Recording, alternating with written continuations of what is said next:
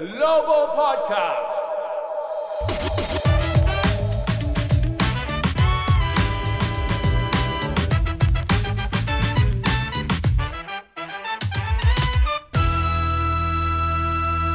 Hello everyone! Wizards グローバルポッドキャストへようこそザック・イクマですウィザーズは4日前に西での厳しい4連戦を終えてワシントン DC に帰ってきましたでもともとの予定だと練習日を1日挟んで次はブルックリンとニューヨークに行ってアウェー2連戦に臨むはずだったんですがネッツ側のプロトコル入りの関係で昨日のネッツ戦が延期となったのでウィザーズはワシントン DC に残って3日間じっくりと練習を行いました。ここ1週間はリーグ全体で試合の延期が相次いでいますけど全てが予定通りいけばウィザーズは明日ニックス戦。その試合に向けてチームは今日の午後ニューヨークに飛び立ちました。八村塁選手も帯同しているんです。試合には出ないけど大きなステップだとアンセルドジュニアコーチが今日の練習後コメントしました。さて今回のゲストなんですがニューヨーク在住なので明日現地でウィザーズ戦を取材する予定になっています。スポーツライターの杉浦大輔さん。このポッドキャストではおなじみなんですが今回久しぶりの出演となりました。それではインタビューに行きましょう。Take a listen.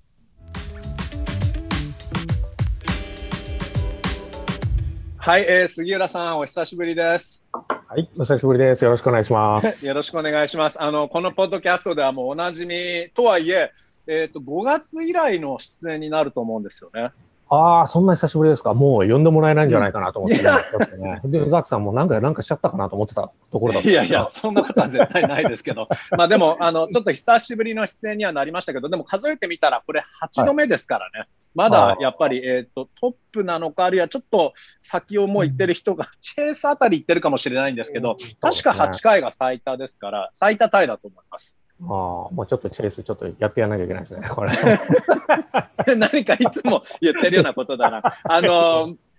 早速、まあ、伺いたいというか、ちょっと NBA とは関係ない話で、まあ、個人的なことをちょっと伺いたいんですけど、で杉浦さんファンもたくさんいると思うので、心配してる人もたくさんいると思うんですけど、あの、大事な大事なモネちゃんが、肘の骨折をしちゃったんですか？そうですね、4歳になるモネが、うん、えーと、2週間前に公園に遊びに行った時に、あの、はい、まあ、ジャンジャングルジムのはしごから転落しまして、えー、えー、そう右肘を骨折しまして、ちょっとね、あのまあ、はいそんなに高いところじゃなかったんですけど、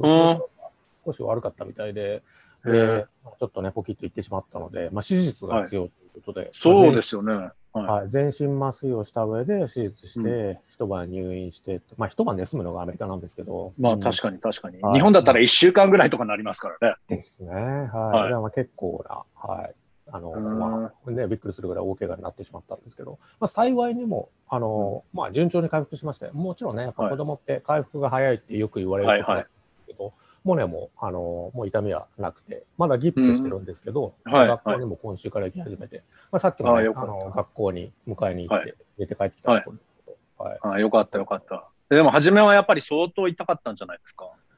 うん、そうですね。いつもと、あの、まあ、うちの奥さんが言ってたのは、いつもと違う泣き方をしてたっていう。へうん、それでね、うん、やっぱり異変気づいて、あの、よく見てみたら、肘の部分がかなり、ね、かなり変な形に曲がってたんで、はい、それで病院に連れてってっていう感じだったそれ痛がってましたね、もちろん。うん、まあ、これで、じゃあ、ギブス生活はもうすぐ終わる感じですか？うん、そうですね。えっと、あと1週間ぐらいかな。うんまあ、今はただ痛がってないんですけど、これギプスを取るのがまた修羅場なんじゃないかっていう、あゴリゴリゴリゴリものすごい音がするらしいんで、しますね。いや、はい、本人がちょっと耐えられるかどうかっていう。うんあの次の修羅場ですね、それ。確かに、確かに。僕も、あの、子供の時に手首を折ったりとか、はい、あと足を折っちゃったこともあったりして、両方ともギブス生活で、まあ、とにかくその、なんか、お風呂に入るのも大変だし、はい、あの、で、痒くなってくるし、結構なんか、親戚には臭いなとかいつも言われたりして、あの、なんかギブスって本当めんどくさいですからね、必要ですけどね。はい。まあ、今回はね、冬でよかったなっていう、それほど寒いんで、うん。うん、それほど汗かかないのが良かったなって感じなんですけど、でまあ、はい、子供ってね、本当に適応が早いんで、まあ、はい、今、確かに。ギプスの生活にも慣れて走り回ってますけど。ああ、そっかそっか、うん、まあ、それは良かったです。確かにあのギブス取り外すとき、本当になんか電気のこぎりみたいなのギーって言って、で、これってよく人、切らないなと思ったら、僕一回切られましたからね、それで。あ、切れてる、血が出てるとかはい。まあ、それはモネちゃんに内緒で。はいはいはい。そうです。いや心配だわ。うん、そうか。まあでも、あの、確かにやっぱりね、あの子供は回復が早いので、これですぐね、はい、完治してほしいところですけど、えー、で、ね、ギブスがなくなって、それでなんか本当また自由を楽しめるっていうのもね、あの、すごくそれも嬉しくなるんじゃないかなと思いますけど、うん、えっ、ー、と、はいちょっと話をまたさらに NBA に持っていく前に、まあ、あの、杉浦さんっていつもボクシングの取材もされてるので、僕は杉浦さんのツイッターを通して知ったんですけど、えー、元 NBA 選手の、えー、デロン・ウィリアムズが元、えー、49ers、ま、元 NFL ランニングバックのフランク・ゴアとボクシングで戦って、で、デロン・ウィリアムズが勝ちましたね。まあ、当然デロン・ウィリアムズちょっとボクシング経験もレスリング経験もあると思うから、あの、うん、ちょっとこうアドバンテージあったかもしれないんですけど、これ僕はちょっとびっくりしたんですよね。あの NFL 選手、はい、特にランニングバックなんか一番体ぶつけて、あの、張って戦う選手たちだから、これ結論はじゃあ NBA 選手の方が NFL 選手より強いってことなんですか？いやいやいやいやいや、まあ、今回に関してはあそうですね。NBA 選手がっていうよりもデロン・ウィリアムスがランク5より強かったっていう、まあ、ただね、練習見てる限り、あの、シャドーボクシングとか、ミッド打ちとか見てる限り、はい、フランク・ゴーはすごい綺麗なボクシングをしてて、うんこれはデローナムスやばいんじゃないかなっていう、なんかね、じゃ仲間の間のも、もしかしたらデローナムス倒されちゃうんじゃないかなみたいな話をしてた。結構ね、あの、元ニュージャージーネッツ、ブルックリンネッツだってこともあって、デローネッツはね、はい、ちょっと、ちょっと思い入れの個人的なある選手だったので、はい、あの、会見とかも取材に行って、まあちょっと正直、ね、綺麗にスパーンって倒されちゃうんじゃないかなと思って心配してたんですけど、うん、ただ、で、試合を見たら、やはり、あの、デロンドがちょっと体格的にでかかったんですよね。うん、あの背高いですから、そうですね、はい、サイズ的に上回ってて、そのサイズを上手に使って、で、おっしゃる通り、あの、デロン・ウィリアムスってレースリング経験もある人なんで、はい。あなんていうか、体の強さを生かして、馬力で勝ったっていうような試合だったんですかね。うん、はい。ただ、実際、うん、あの、スタミナもやはり、グアよりもデロン・ウィリアムスのがあったし、うん、うん、総合的にデロン・ウィリアムスの方が強かったっていう試合だた。だ、ね、これがね、NBA 選手が、はい、NFL 選手よりも強いとか言ってしまうと、うん、NFL の選手とかファンとかに怒られてしまうと思うんで、その結論には持っていけないですけど、はい、はい、この試合に関してはデロン・ウィリアムスが強かったっていう感じですね。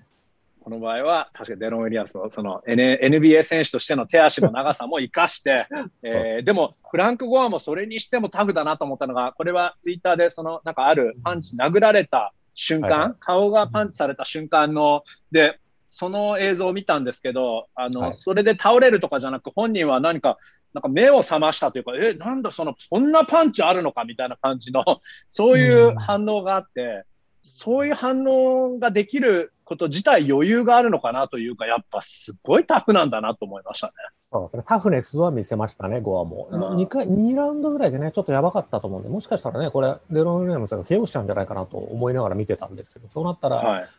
面白いなぐらいに正直思いながら見てたんですけど、結局ね、はい、あの最終回まで安定まで行ったので、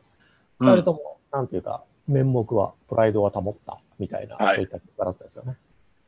いや、確かにね、MMA とかボクシング、まあ、格闘技好きな、その四大スポーツの選手とかたくさんいますけど、実際に本当にリングに入ってやっちゃうっていうところの、また体の強さもそうだけど、メンタルの強さというか根性というか、もう一般人にはちょっと考えられないことですね。うん、そうですね。本当に NBA、特に NBA 選手って本当にボクシング好きでね、あの自分がラスベガスでボクシングの取材なんかしたりすると、本当に NBA 選手がぞろぞろぞろぞろ会場に入ってきて、うん、この間ね、ロサンゼルスでやった試合なんかも本当にレイ,、はい、レイカーズの選手とかいっぱい来て、うん、うん、だから多分これからやりたいと思う選手がもしたもしかしたらね、もっと増えてくるかうん、この間ね、ラマー・オドムも確か試合やってました、ね、あはいはい、そうですね。うん、あとね、あの、ネイト・ロビンソンもそう。はいはい。確かに。KO されてましたけど、はい、ただね、もしかしたら、そこはちょっとリーチ的に苦労があったかもしれないですけどね。はい、えー、っと、はい。あの、で、ちょっと NBA について聞きたいんですけど、まあ、その NBA の、ね、今ちょっと深刻な状態にまたコロナがなってき始めて、まあ、オミクロン株が相当今流行ってしまって、はい、特にアダム・シルバーコミッショナーも昨日のインタビューではほとんどがもうオミクロン株だっていうね、その感染について言っていましたけど、うん、えー、まあ、ネッツはね、昨日のはずだったウィザーズ戦を含む、えー、これで明日の試合も含めだから3試合、はいが延期となってしまい、はい、あのまずなんですけど、杉浦さんが取材している範囲では、その、はい、実際にメディア側としては何か現場で変化っていうものを感じてますか、見てます？うん、そうですね。まあ、一時期やはり、あの、去年は、去年のシーズンはね、ざっくりご存知の通り、ほぼすべてズームの取材しかできない、リモート取材しかできなかったんですけど、まあ、今年は、あの、なんていうか、うんあの、 Tier 1メディア、 Tier 2メディアで、 Tier 1メディアの人間っていうのは、あの、実際に会見場に入れて、選手と対面できて、そうですね、質問もできるっていう、まあ、まだね、ロッカールームは開かないんですけど、まあ、だんだんだんだん、はい、元に近い状態になりつつあったんですけど、うん。うん、そうですね、最近、ここ1週間ぐらいの間、自分が見る限り、少し人数が減って、人数を減らす方向に行ってるんじゃないかなと。うん。うん。うん、そうですね。うん、ちょっと、なんていうか、元に戻るそのスピードが弱まって、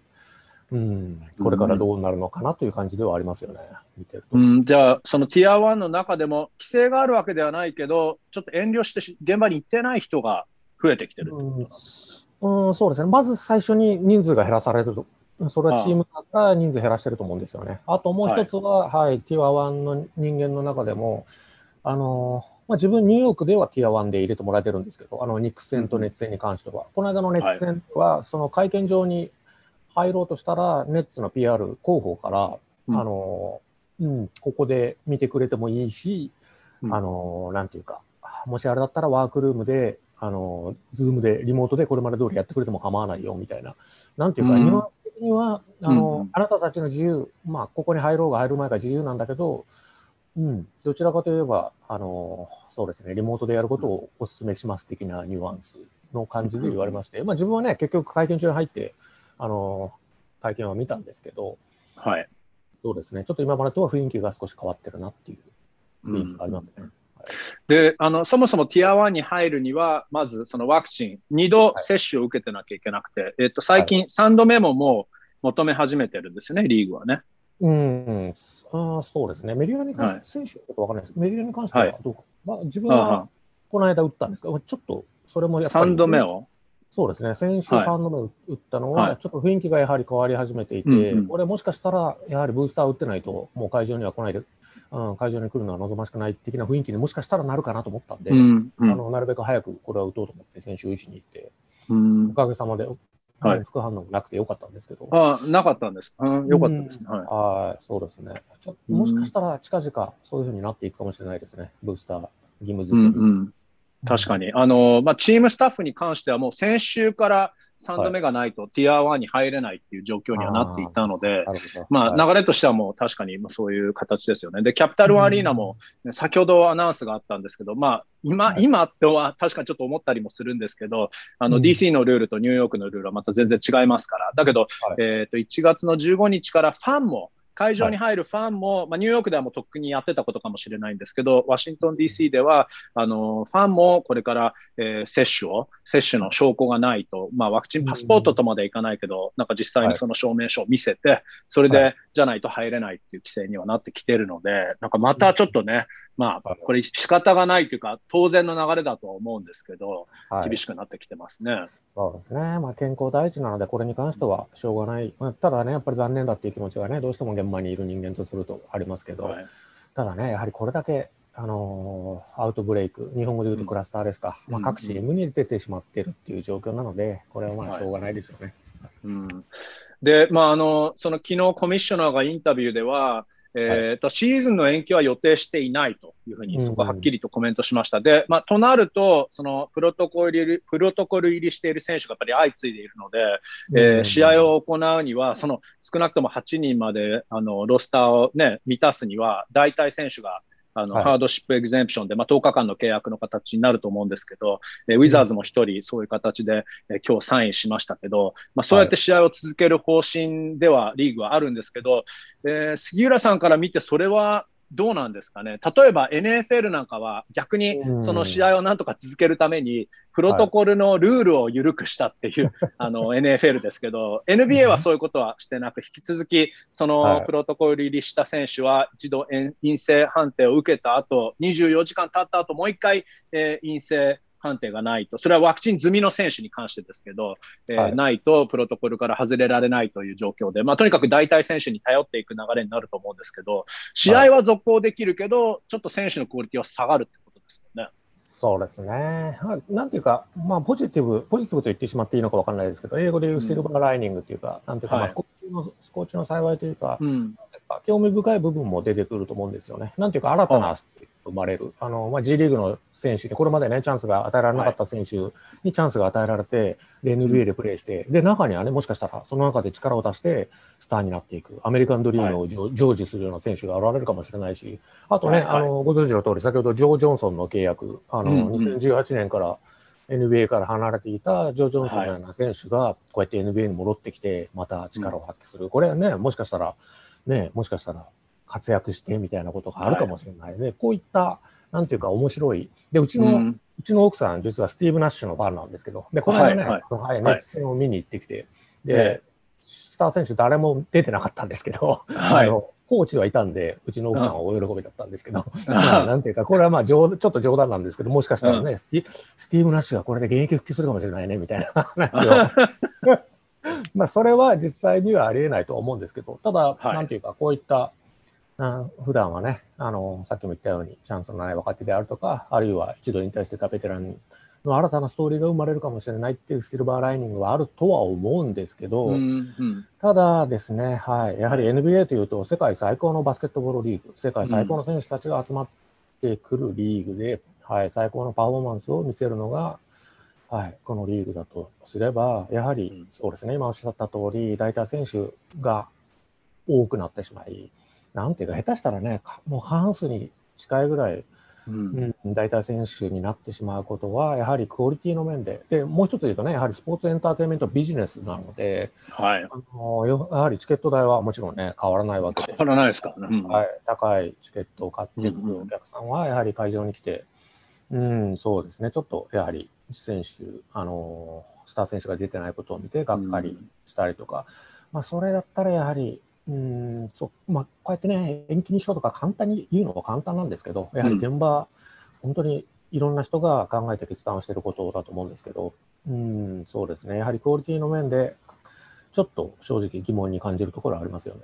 うん、確かにそのシルバーライニングの部分のストーリー性っていうのは、はいまあ、1回か2回ぐらいはいいかもしれないけど、それが実際に5試合とか、本当にずっと出てるときに、やっぱりあレベルが、今はちょっともうピークの時と比べたらとか、あるいはやっぱりそこまでのスターではないなとか、ちょっと本来のスターに比べたら、やっぱりちょっと欠ける部分があるなと思うと、ちょっとファンからすると物足りないかもしれないですけど、まあでも確かにアイザイア・トーマスとかもね、これで、えレイカーズに復帰して、えー、今活躍してますし、その、そういう部分のストーリーは面白いですけど、で、奥様の発想いいですね。スティーブ・ナッシュ。いや、カナダ人として、僕も同じカナダ人としては、もう46歳ですか、あのポイントガード、自分と同い年のポイントガードが今現役で、あの活躍できたらめっちゃ面白いなと思いますけど、で、それがもし、あの、ね、もしじゃあ、あの、スティーブ・ナッシュさんと、ただもしウィザーズもじゃあウェス・アンセルド・ジュニアヘッドコーチがプレーしなきゃいけないとなった場合は、相当、やっぱりジョンズ・ホプキンズでセンター、アンダーサイズのセンターでしたから、それは、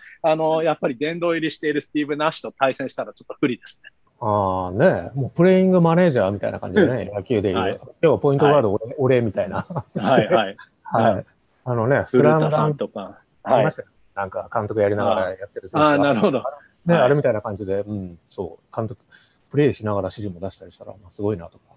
まあ、すごいですね。面白く、面白くはありますけど、ただちょっとね、確かに。まあ、面で本当に、OB 戦みたいになっちゃうんでね。確かに確かに。まあ、フロア上の監督みたいな感覚だと、クリス・ポールがそのままかもしれないですけどね。ああ、確かにね。うん、はい。まあでも、とにかくその、ちょっとオミクロンのこと、もちろんまだわからないことがいっぱいありますからね。あの、はい、まあ選手としては、えー、確か65%が、えー、97%がワクチン2度も接種していて、ブースター、その3度目に関しても65%までいってると思うので、はい、まあ、とりあえずそっちの方に集中して、そこの数字を、はい、まあ、さらに100に上げられるぐらいのところまで持ってって、あの、うん、選手がまあ少なくともワクチンをすべて済まして、あの、はい、ね、その KCP なんかもプロトコル入りをしていますけど、あの、まあ、症状はほとんどないということなのでね、やっぱり、その、うん、選手の健康がやっぱりナンバーワンですかね。まあ、みんなの健康ですよね。そうですね。まあ本当にね、これ非常に、非常に難しい問題だと思うんですよね。いろんなことが絡んでくる。で、さっきね、あの、そう、この時期って特にね、やはりこの時期にしか試合見れないファンとかも、今ね、やはり海外旅行ってなかなか難しいと思うんですけど、うん、このね、年末の時期にしかチケット買えなくて、うん、うん、そういうファンもいると思うので、やっぱりやってほしいなって思う気持ちもあるし、でもちろんね、健康第一でもあるし、あとね、リーグのビジネスのことも考えなきゃいけないし、本当にいろんなことが絡んでくる。うん、これは、もう、コミッショナー大変だなっていつも思いながら見てますけど、うん、ただやはり NBA って、うん、なんていうか、世界最高の、まあ、このオフィスの人たちもね、やはり精鋭が集まってる、あの、オーガニゼーションなので、やはり最高の、あの、なんていうかね、ベストの決断を、ベストな判断をしてくれるんじゃないかなっていう、そういう信頼感はありますね。確かにそのベストの判断をして、ある意味、本当このリーグって、ね、一番アメリカ四大スポーツでも進んでいるプログレッシブなリーグとは言われてますし、はい、あのそういうサイエンティフィックっていうのは科学的なこととかそういう部分に関してやっぱり、ね、最先端なので、あの、はい、ただ、ね、そのスポーツの業界だけじゃなく、本当全体的にそのアメリカの、もう社会に対して、あの、はい、いいロールモデルというか、お手本に NBA がなれれば本当一番ベストですよね。そうですね。はい。まあ、そうなってくれてくれるんじゃないかなと。なんていうか、そういった、うん、うん、信頼感っていうのは NBA に対してはありますね。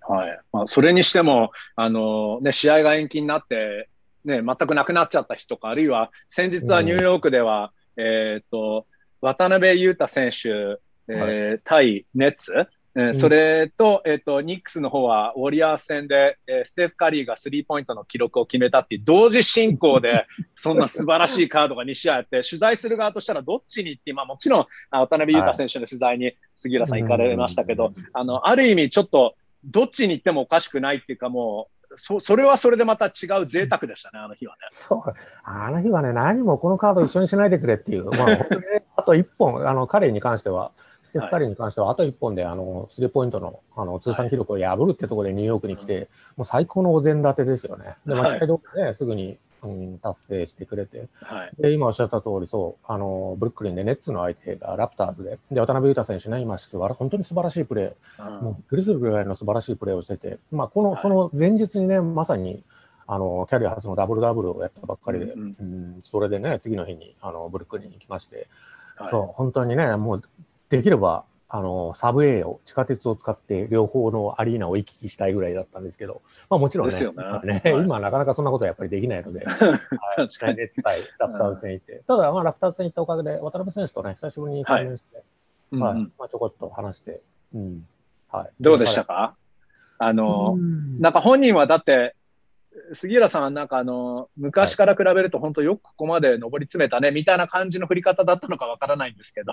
あの、まあ、本人はそれを生きてきてるわけだからコツコツやってるわけだからここまで来たっていうのは当然だよって今なら思うかもしれないんですけどやっぱりどうですかもうさすがにここまであのこの NBA の、ね、ローテーションの中でのスター選手になったっていうそういう実感みたいなものは持ってましたか本人自覚というか。そう、まあ、自信をつけましたよね、以前と。うん、あこれは自分がね、僕が話してても感じるし、他のなんていうか関係者がに関しても、彼を昔から知ってる人はもう本当に自信をつけて、はい、別人のように自信をつけて、やっぱりね、あのその部分が今季、あの去年の途中からですけど、あの彼のこのブレイク大会に関してはその部分が大きかったんだと思います。やっぱり話しててもね、うん、なんていうか、はい、まあ、彼ってもともと謙虚で、その謙虚さっていうのは変わら、うん、今でももちろん変わらないんですけど、うん、そうですね。やはり自信をつけたなっていう。あと、まあ、本人に伝えたのは、さっき言ったのは、うん、あの、なんていうか、まあ、これは実は個人的に彼に伝えたいなと思ってて、大学3年生、はい、大学の4年間、彼のこと取材したんですけど、大学3年生から NBA にはこれは届くんじゃないかなと思い始めていたんですけど、うん、ただ、今彼がいるこの地点までたどり着くとは、俺はちょっと個人的には思ってなかったので、うん、なんていうか、自分の取材と取材取材者としての、なんていうか、想像を超える今、活躍をしてるので、うん、はい、ここまで、はい、ここまで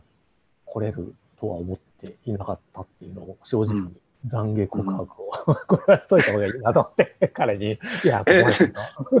までえ、そして本人は何つったんですか？いや、笑いながら、いや、誰も、誰もここまで来ると思ってなかったと思いますよ、みたいな。は い、うん、はい。いつも通り、はい、謙虚な、はいはい。うん、笑って笑ってましたけどね。なるほど。まあ、はい、ね、もちろんその、ああいう性格ですごい明るくて優しくて、謙虚でって言っても、はい、心の本当の中はすごく燃える投手というか、ね、どの NBA 選手だってそうですし、あの、ポスターダンクを食らっても絶対またやり返すぞ。それで自分もまた今度はやり返して、今度はゲイリー・ペイト2世を止めたりとか、もう、本当もう気迫溢れてますから、あの、本当心の中はね、ご両親も厳しいぞとかいうふうな感じにいつも本人に言ってるみたいだけど、やっぱり本人はその自分に対する自信ってものは、あの、まあ、最近もっと身についたとしても、前からずっと、やっぱりある程度は持ってないと、ここまで来れないですよね。うん、そうですね。まあ、彼に関していいのは、その、なんていうか、自信とか闘争心みたいなものがチーム重視の方向に行っていて、うん、うん、なんていうか、いまだにね、まあ、皆さん、あの、日本のバスケットボールファンの方ご存知と思いますけど、なんていうか、セルフィッシュなプレーズっていうのは絶対しないですよね。いまだにやはりチーム重視で、はい、だからね、チームメートにもものすごい使われてるのがわかるし、で、最近っていうのは、ちょっとね、やはり献身的すぎる嫌いが一時期あったと思うんですけど、うん、まあ、シュート打てるところ、ボールパスしてもったりって、はい、まあ、そういった、はい、そういったところまで含めて彼の良さだとは思うんですけど、うん、最近その面のバランスが、自分で攻めるときは攻める、うん、なんていうかね、ドライブも、あの、コーナーからのスリーポイントとかだけじゃなくて、自分からね、あの、ドライブとかもするようになって、うん、そういった意味で、オフェンス面で非常に、なんていうか、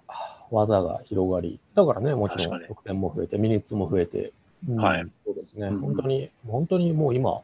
正真正銘のローテーションプレイヤーで、まあ、それどころかね、はい、ラプターズにとって不可欠、はい、不可欠な存在だと言ってもいい、うんうん、もうなあの監督からもものすごい信頼を得てて、もう控えの一番手みたいな、そんな感じですよね。うんうん、はい、見てると、はい、なんかちょっと戦況が悪くなったら渡辺使って落ち着かせようとしてるように見えるぐらいなんで。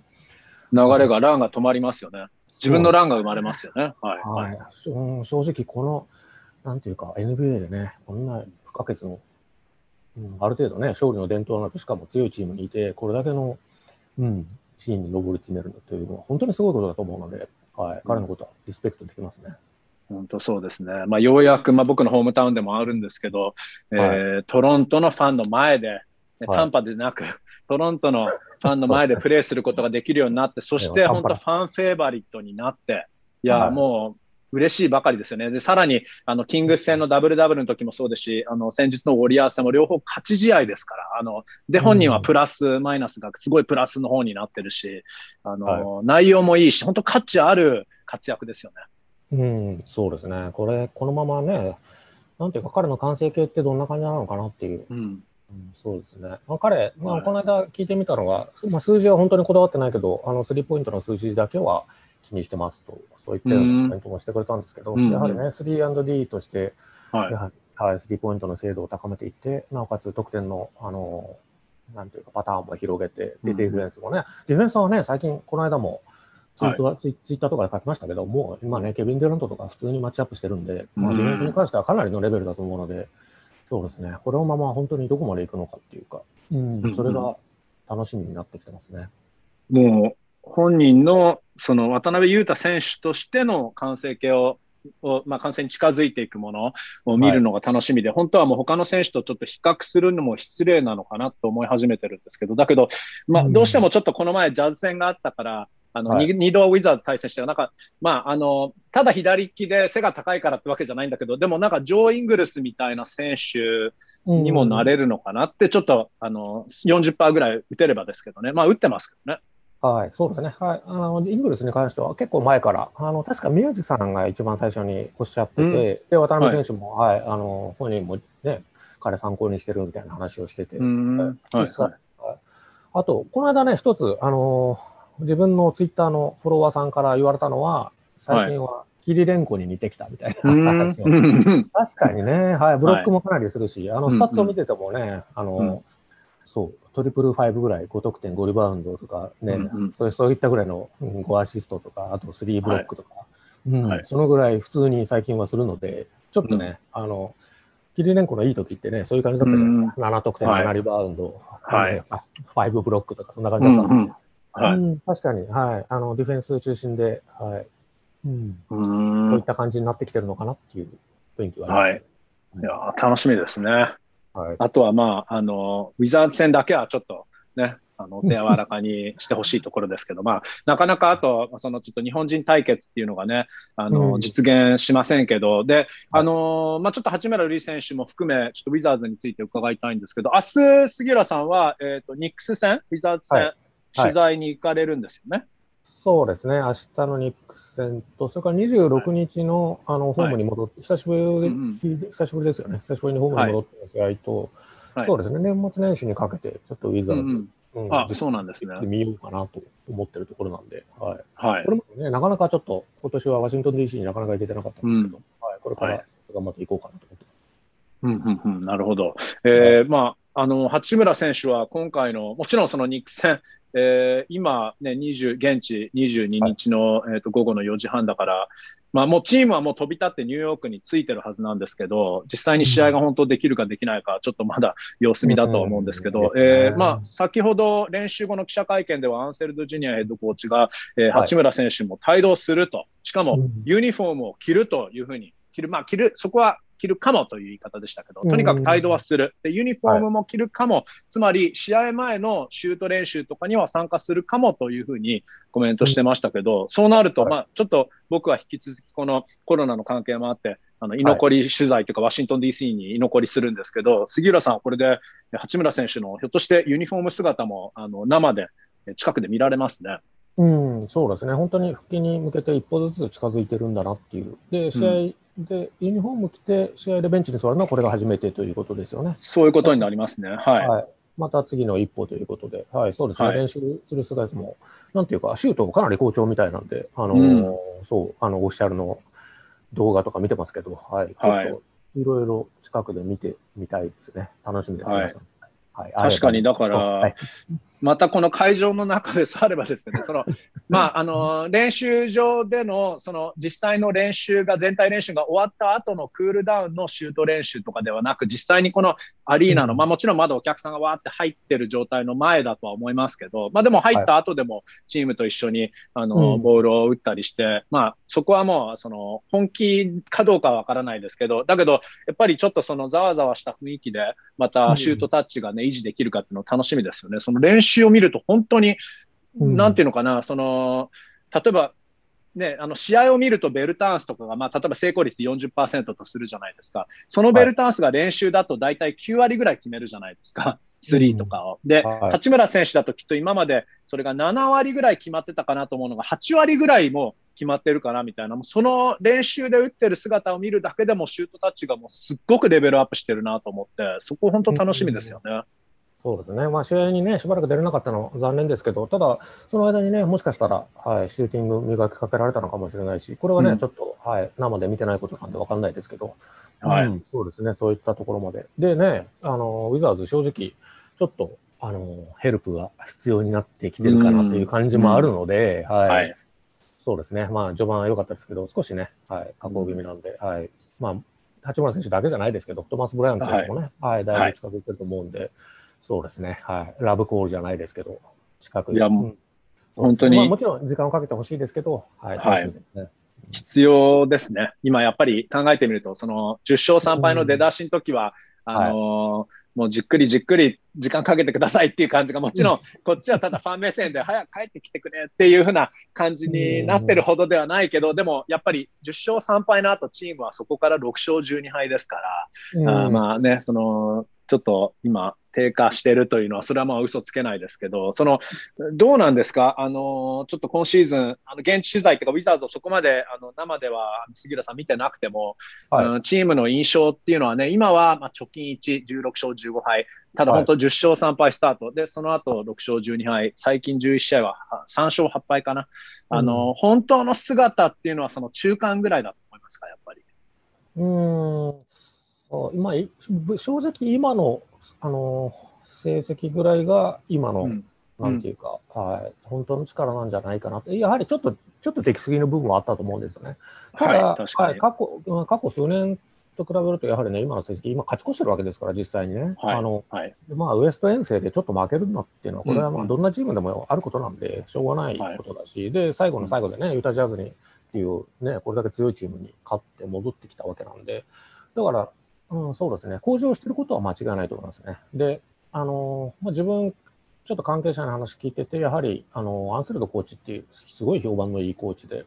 はい。そうですね。何人か話聞いたんですけど、その中の一人が、あの、フレッド・キャッツさん、去年まで、エアスレティック、はい、はい、あののウィザーズ担当で、今、ニックスになってしまって、まあ、ニックス裏切り者、裏切り者ですか？違う、違う、冗談ですけど。トレーターですね。はい、はい。彼がいなくなったおかげでウィザーズが強くなったと。彼が来てニックスが弱くなったっていう、そんな説ですか？確かに本人も言ってましたね。俺がいなくなったら、急にいいチームになったとか言って笑ってましたよ。そうですか。はい。そうですね。まあ、そのフレッドが言ってたのは、まあ、フレッド、はいはい、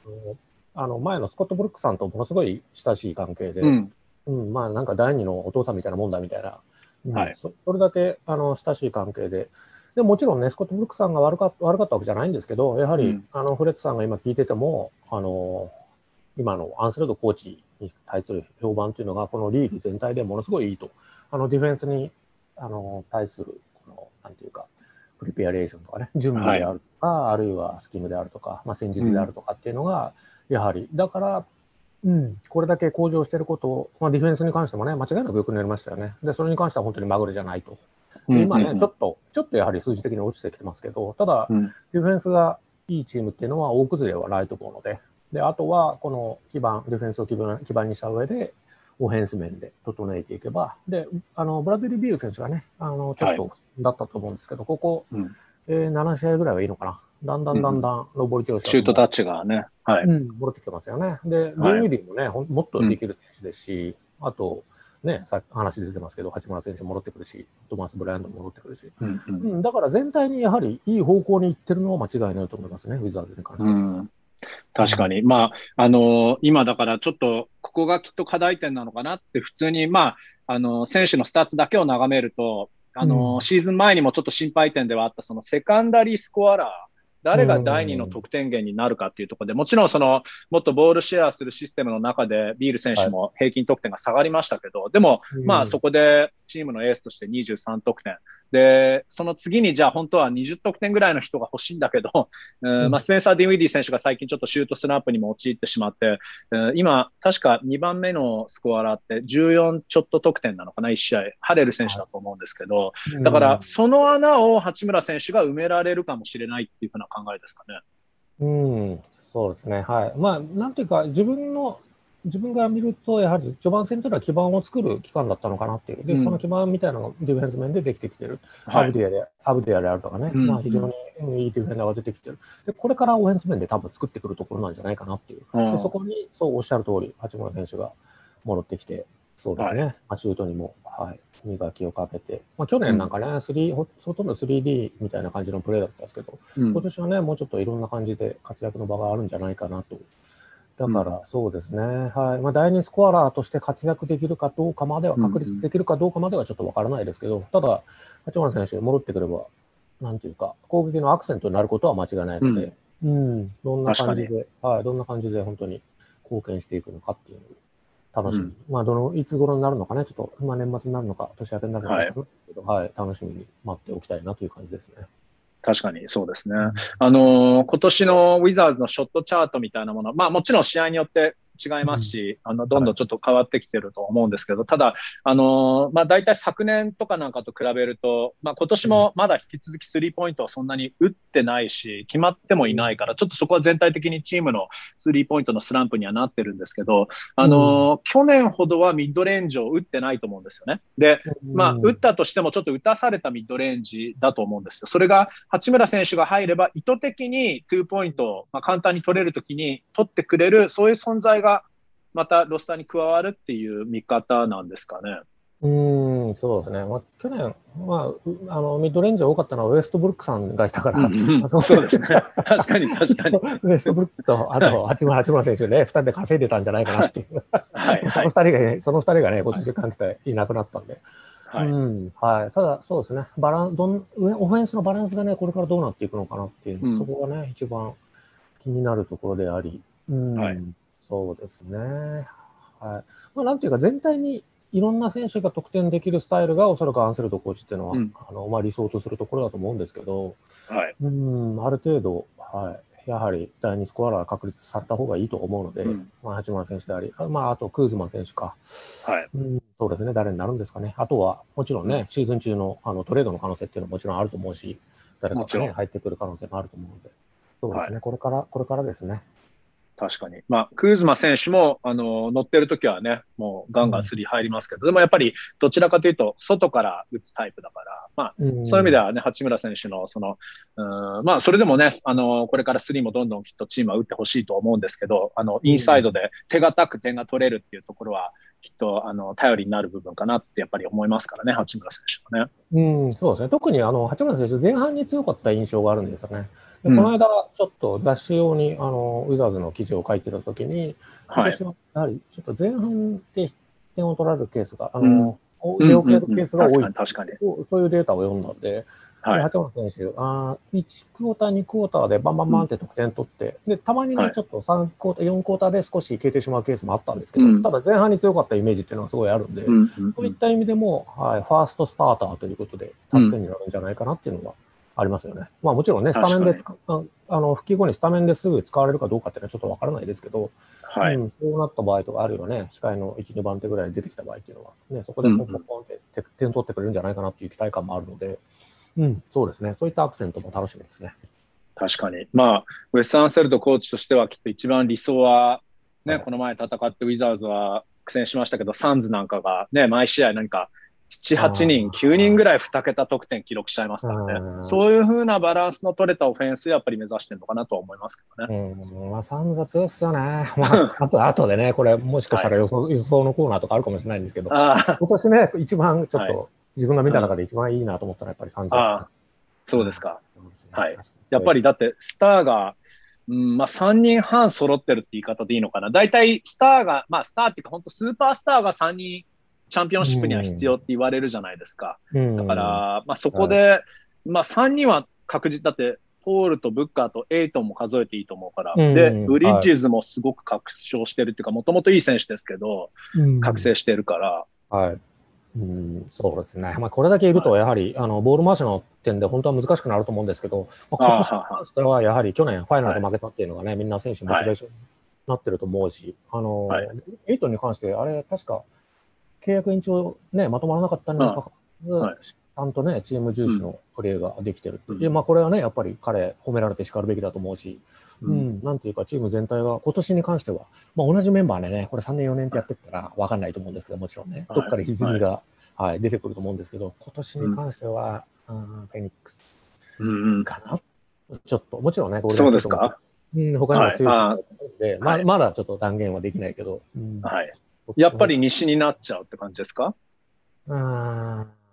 そうですね。やっぱり、あの、自分、ニューヨークなんでね、東のチームを見る機会が多くて、はい、で、今な、ね、東のナンバーワンチームのブルックリンを見る機会もすごい多いんですけど、はい。うん、そうですね。まあ、まだ、ただ、まあ、ブルックリンに関してもね、非常に怪我人も多いし、プロトコル入りも多いし、あと、ビッグ3のうち1人がまだ1試合もプレーしていないっていう確かに。そう、そういう状況なので、これからね。アウェーゲームは、でも、アウェーゲームは強くなるんですね。これからはね、パートタイムプレイヤーとして復帰する、カイリー・アビンがね、復帰するかもしれない。はい、まあ、ブルックリンに関してもこれからなんですけど、ただ東の中で自分が見てる限り、あ、ここが強いなってチームはまだ、今季に関しては見ていないので、うん、ただね、まだシーズン3分の1ぐらいのところなんでね、これから本当にあのブルックリンにしても、ミドウキーにしても、あとマイアミか。マイアミもいいし、はいはい、うん、確かにどうなっていくかわからないですけど、ただ現時点で一番強いなと思ったのはフェニックスだったっていう、うん、そういう話ですね。はい。今日はあの予想コーナー別に用意してなかったんだけど、結局予想になりました。それでちょうどいいんです。はい。そうですね。去年、去年もフェニックス選んだんでしたっけ？どうだったかな？そうでしたっけ？うん5月でしたね、前回。だから、なんか予想コーナーやってたかもしれないけど、ちょっと自分も聞き直さないと覚えてない、まあ、当て。当てた覚えがないんでね。まあ、多分外れ そうですか。そうですか。じゃあ、あの、まあ、ちょっと最後になんですけど、えー、はい、まあ、あの、先ほどもちょっとウェス・アンセルド・ジュニアヘッドコーチの話ありましたけど、まあ、うん、で、ウェスさんも明日初めて、じゃあ、生で取材をする形になりますよね。はいえっ、ー、とね、いや、えー、ブルックリンで一度、ああ、そっか。はい、はい。あれますね。あれ、レギュラーシーズンだったか、もしくはプレシーズンだったかもしれないですね。はい、はい、はい。あの、ああるいは、そうですね、レギュラーシーズンの2試合目だったかな？あのボールが動かなくなっちゃって、ウィザーズが負けちゃった試合だったかな。ボールが動かなくなっちゃったって、なんか、あえっ、ー、と、3試合目でしたよね。シーズンの3試合目かな。ああのはい、あのね、なんていうんですかね、その、確かね、ウェスさんと杉浦さんの接点って1975年生まれですよね、杉浦さんね。同い年なんですか？そう、あのね、ウェス・アンセルド・ジュニア、僕が同い年だと思ってたら、僕のが年上なんですよ。ちょっとそれが自分的になんか、自分がなんか幼く見えるっていうか、貫禄のなさに逆にショックになっちゃって。っていうか、すごい貫禄ですよね、ウェス。あの人貫禄ありますよね。まあ、髭をね、剃ってちょっとね、あれになるかもしれないけど。そうそう。そうなんですよ。会話に、そう、あの、ごちょっと挨拶を、会見場で挨拶をさせてもらった記憶がありますけど、まあ、非常に礼儀正しく、はい。はい、背筋を正してはんあの、ちょっと話していただいて、ああ、かっこいいな、この人とか思った記憶は、ね、ああ、そっか、15歳ぐらい年上かなと思ってたけど。ああ、15歳年上っつったら、だって、そしたらもう60歳じゃないですか。ああ、そうですね。はい。まあ、なんか、本当に、なんていうか、かっこいい感じの人ではありますよね。うん、はい。うん、45歳にして、えー、まあ、初ヘッドコーチ就任っていうことなので、うん、まあそのルーキーヘッドコーチと言ってもアシスタントコーチ経験も長いですし、あの、うん、むしろね、他のコーチが1回目っていう時もっと若いから、その、うん、まあ、ある意味ね、そのルーキーヘッドコーチとは言っても、で、僕より若いって言っても、そんなに若くないってことが、まあ実際ね、その本当のことを現実だと思うんですけど、だけど、やっぱり、なんて言うんですかね、先ほど話ありましたけど、ディフェンスとかのプレパレーションにしてもそうですけど、本当プレパレーションがすごいっていうふうに言われていて、やっぱり、はい、あの記者会見でどんな質問が振られても必ず的確な答えが返ってくるっていうところで、うん、あやっぱりすごいんだなっていうふうに思いましたね。うん、はい、確かに今回のね、コーチの人選っていうのは、やはり、うん、そうですね、今の成績が示す通りに成功だった。もちろんね、まだ始まったばかりなんでね、これから先は長いですけど、何があるかわからないですけど、はいうん、そうですね、はい。なんていうか、本当にそういった意味でもいい方向に向かってるんじゃないかなっていう気はしますよね。うん、明日またね、久しぶりにお会いできるんで、楽しみ、はい、はい。確かに。まあ、コーチもね、チームが10勝3敗のスタートだった時やっぱりその DC の地元メディアはもうキャーキャー騒ぎ出しちゃって、これはあの1970年代以来なんだとか、まあも、もちろん僕も同じことやってるんですけど、ね、そういう話が続いてて、それでコーチだけがおそらくみんなはまあまあ、これは始まったばかりだから、まあちょっと見てなさいっていう感じで言ってたら、やっぱりちょっとチームは低迷しちゃいましたけど、またね、ここからあの巻き返せるといいんですけどね。そうですね。まあ、まあ、あの、年越し挟んで、あの、ホームの試合も増えると思いますし、まあ、さっきも言ったけどね、はい、やはりアウェーで、はい、あの、ウェスト遠征でね、ちょっと負けが込むっていうのは、これはしょうがないことなんで、はい。確かに。そうですね。で、ホームで、これからですよね。また再出発。そしてメンバーもね、だんだん戻ってくると思うので、これからですよね。本当に楽しみもこれからだなっていう感じがしますよね。はい、そうですね。ウィザーズは本当だったら、熱戦もあれば、えー、うん、アウェー6連戦が明日、あのね、最後、ニック戦で締め、アウェー6連戦を締めくるところだったんですけど、まあ、結局、アウェー5連戦を明日に締めくるという形になりますので、わ、かりました。じゃあ、えー、杉浦さん、今日はありがとうございました。はい、ありがとうございました。はい、じゃあ、明日の取材、楽しんでください。あはい、頑張ります。